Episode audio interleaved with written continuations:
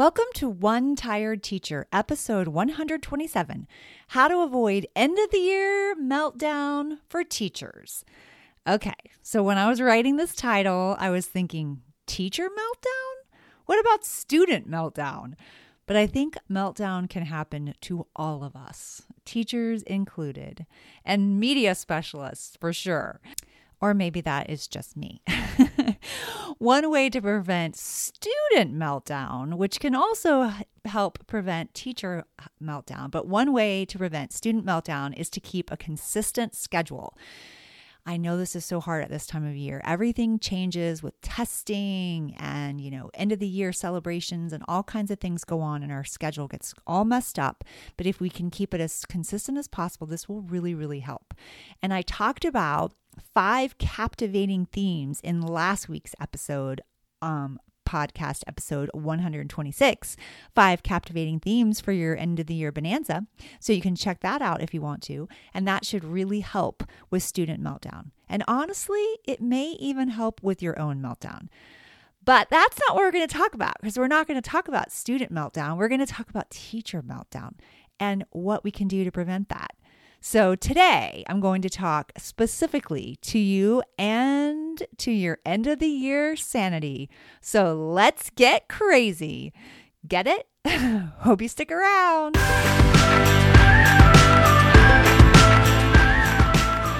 Welcome to One Tired Teacher. And even though she may need a nap, this teacher is ready to wake up and speak her truth about the trials and treasures of teaching. Here she is, wide awake Wait, she's not asleep right now, is she? She she is awake, right? Okay. From Trina Deboree Teaching and Learning, your host, Trina Deboree. Hey. Okay, so before we get started, I want to make sure that you got your free memory book from last week because that will also help, you know, give you some an activity to do towards the end where kids can fill out things about themselves and what their favorites from the year and some special memories and then they can have their friends sign or sign the like it has a little autograph section and also has a um, place for photos and so it, it's really fun. It's free, you can grab it. You can grab it, you know, and I actually said that last week and then I didn't put it up like I forgot. So I didn't link to it. So it, it, you can find it at Trina Deboree teachingandlearning.com forward slash memory. Or you can just go to One Tired Teacher episode 126 and grab it at the end of that. Actually, I'll drop it in the show notes for today's show as well to make it easier for you to grab. So let's talk about how to stay zen as the year winds down because it can be hard. It's really hard. And first of all, I do want to give you permission to melt down and freak out, preferably in private, away from kids and family. But it's really okay to feel our feelings. And this time of year, it can be heavy. There's a lot going on. Some of us have evaluations, and we have, again, we've got testing and we've got report cards to do and end of the year things and placements and placement meetings and oh, placement cards and all kinds of things. It's just a lot. It's a lot. And if you are in the media center or you're a STEM teacher, maybe you're doing inventory and all of that can just be a lot. So it's really okay for you to feel your feelings. And if you're frustrated or you're sad or you're having a hard time, it's okay. It's it's it's heavy and you can put it down. And sometimes I get so annoyed with all the positivity, it feels like toxic positivity. I didn't even know that was a thing. I used to not understand why I would feel so upset when someone would tell me to, like, you know, be happy, be cheerful. My grandmother used to say, put on a happy face. And she was like, think happy thoughts. And it used to make me feel so irritated because I wasn't purposely trying to think about bad thoughts. I I actually have depression and anxiety and I didn't at that time even know what that was. And so that kind of positive it can be toxic and that is actually a thing where you where the positivity someone is telling you to like buck up basically can be toxic. We have to allow ourselves to really feel our feelings. And if you're rolling your eyes right now and you're thinking nope sometimes we just have to deal with it sometimes we do have to deal with it. But we also don't have to always say that. It really is okay for people to feel upset or mad or frustrated. And honestly, when you give people permission to feel their feelings and they do, and they come out on the other side, it's so much better. Just saying. All right. So that's one thing I want you to know that you definitely have permission to feel however you're feeling. And if you are struggling and you need to relieve some pressure, I'm going to give you a few ideas because there are a few ideas when you're feeling really stressed out. One of them is exercise. I know, and not everybody loves to do it. It's really good for your body. It's really good for your brain and your mind. So exercise. It's it's even better if you do something that's like kind of a little bit more forceful, like running, running or kickboxing, those kind of activities are really good right now for exercise because it kind of makes any aggression that you're feeling, it helps relieve some of that. Another helpful tip for relieving some stress can be to throw things. I know that sounds crazy, but find a, a, safe space and throw things. It's really all right. And that takes me right to an activity that I did recently called Go to a Smash Room. Yeah, Smash Room. I went to a Smash Room. I think I talked about it on the podcast. I went with my friend Melanie, who I taught with for years, and she's like a little sister to me. And I mean, I helped hire her when she first started teaching. She's so amazing. I love her. She's great. And we had, we went to, we were really frustrated about, you know, life and whatever. And so I took her to a smash room and we just smashed the crap i don't know what else to say out of some some objects like we you what you do is you get like a bat and a and a um a crowbar and you get a like mallet and a sledgehammer, all these really like cool heavy things and you you get like a some baskets of, of cups and plates and glasses and stuff like that. And you just throw it against the wall and you smash stuff. And then we got a printer and we just beat that to death. And I'm telling you, I know that makes me sound crazy, but it was so, it was like a relief. In fact, I probably could have stayed a little bit longer because I didn't have that total sense of, ah, where you let it go. And my daughter has done this twice. And she said the second time she was crying and emotional and she was letting it go. And she like physically felt it leave her body. And I'm like, that is awesome. And I actually used to do this with kids last year that were were having a hard time with their anger and or their feelings and feeling really frustrated. Instead of asking them to just put on a happy face, I said, "Let's go let's go get some aggression out." And there was this area in the back of the school it had like these it was like three walls and it had like an opening that you could walk into and I, we would take rocks and stuff and throw them against the wall and like hit it with sticks and it felt really good. So that is something that really helps. I know it sounds crazy and it's hard to do. I feel like it's hard for people to do, and maybe even for teachers because we like to be in control. We like to have control of things. And when you're throwing things, you kind of don't feel like you're in control. But as soon as you really allow yourself to like lean in, you're going to let go. You're going to let go of some of that heaviness. I'm telling you. Another thing to do is scream into a pillow. That works as well. So, those are some ideas if you need to relieve some stress.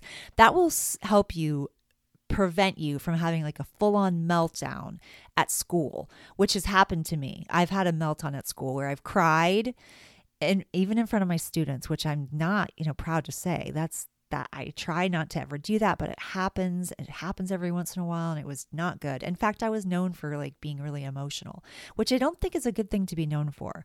So, I mean, I'm not going to take it back because that's I am who I am. But you know, what can I do? Plus, you know, all kinds of things are happening, but. I want to prevent that for you because it, it is it can be embarrassing and it can also, you know, not Okay, so those are some ideas that you can do if you are like if you are really struggling and you're upset and frustrated. So let's talk about what you can do to avoid the meltdown altogether, like before you even get to that point. And it's it's kind of like the things that we do every single day that lead up to uh oh, if a meltdown is coming. And sometimes we know and get really, really self aware and we're like, oh gosh, I'm, I'm something, it's coming. I can feel it coming. And then other times we don't even realize what's happening. So we have, we have to do things in order to prevent that, that feeling from sneaking up. So one of the things you can do this is a really helpful thing that people talk a lot about in business, and that's batching activities. Like doing the same like minded activity all together. Like if you're doing grades, maybe you're doing, you know, you're grading a project, you're putting grades in um, the grade book, you're in, we have this thing called focus. It's so annoying. Um, you're doing things like that. So you're using that kind of task, and maybe it's just, whatever subject that is, all things in science or whatever.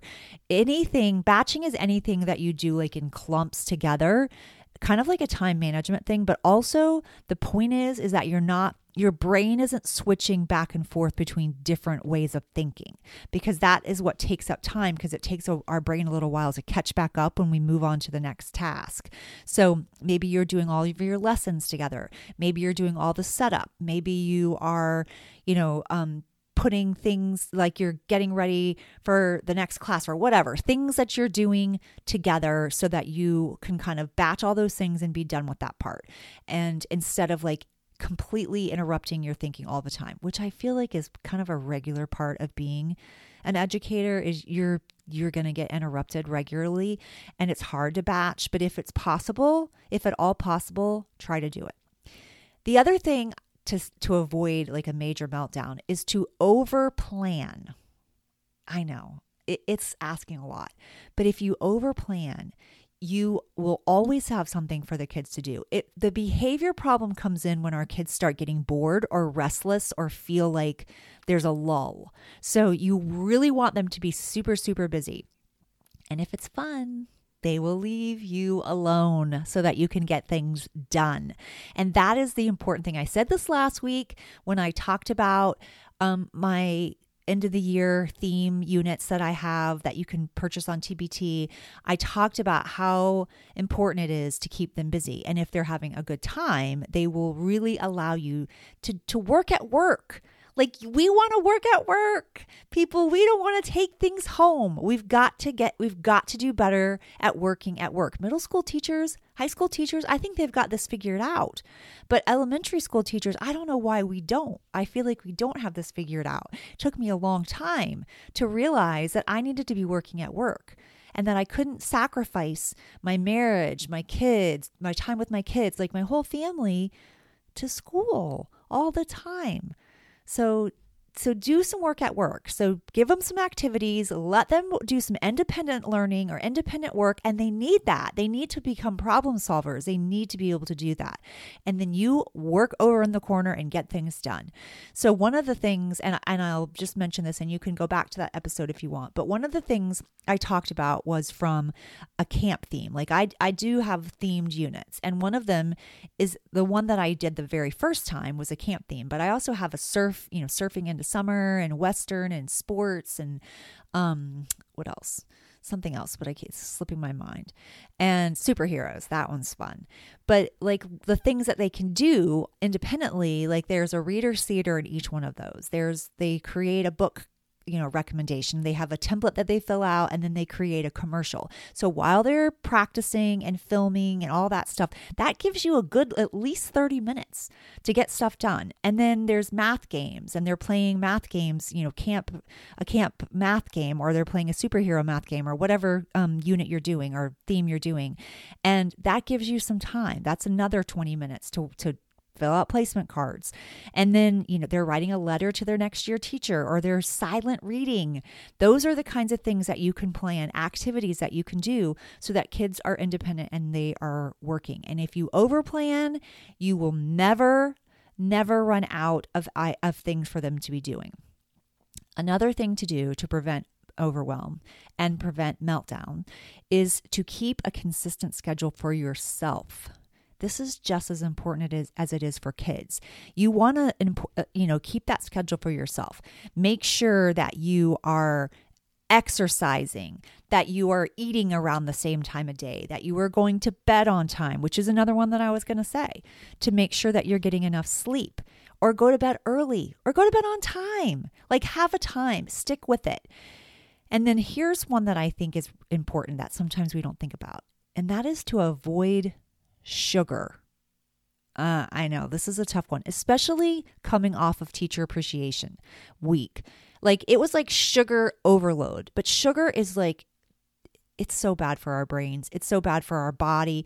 It's hard to resist, but it really doesn't help the situation. It makes things so much worse. And sometimes people get really grouchy when they've been eating a lot of sugar.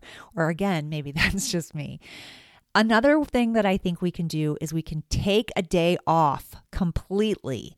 Like maybe one during the week and one during the weekend. Now, I understand that, that you feel like you have to go above and beyond and you have a lot of work to do, but we're going to start working at work so that we don't take it home and we can actually take off. I had a friend tell me the other day that for Mother's Day, she asked for them to just let her work. And I was so sad. I'm like, oh, that just makes me so sad. I can think of so many times that I did that when I was teaching in second grade.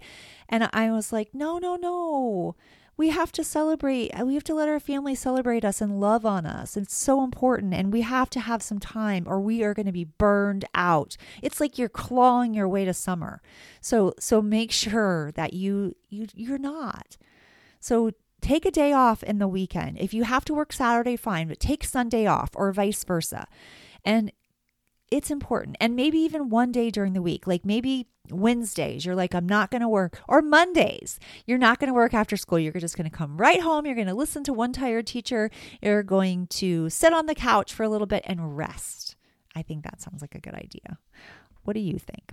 All right. So let's see. Though that wraps up my ideas for preventing a meltdown. We it's just it's important that you do these some of these things or maybe all of these things. Oh, here's another one. If you're not going to take the time off, then set a schedule and then be finished. So maybe you work until 6 or 7 and then you're no more work after that. And when you set a schedule, you have to be able to trust yourself. If you say 7 and then you squeeze into 7:30, it's like you can't believe yourself. And we have to be able to believe ourselves. I think that's so important. When I first learned that, I was like, oh my gosh, how many times have I lied to myself? I couldn't even believe it. So now when I say I'm finished, I'm like, okay, I'm finished working at this time. I have to be finished. Something to think about. All right, I hope some of these ideas help you get through the end of the year. So, something I get to look forward to is jury duty.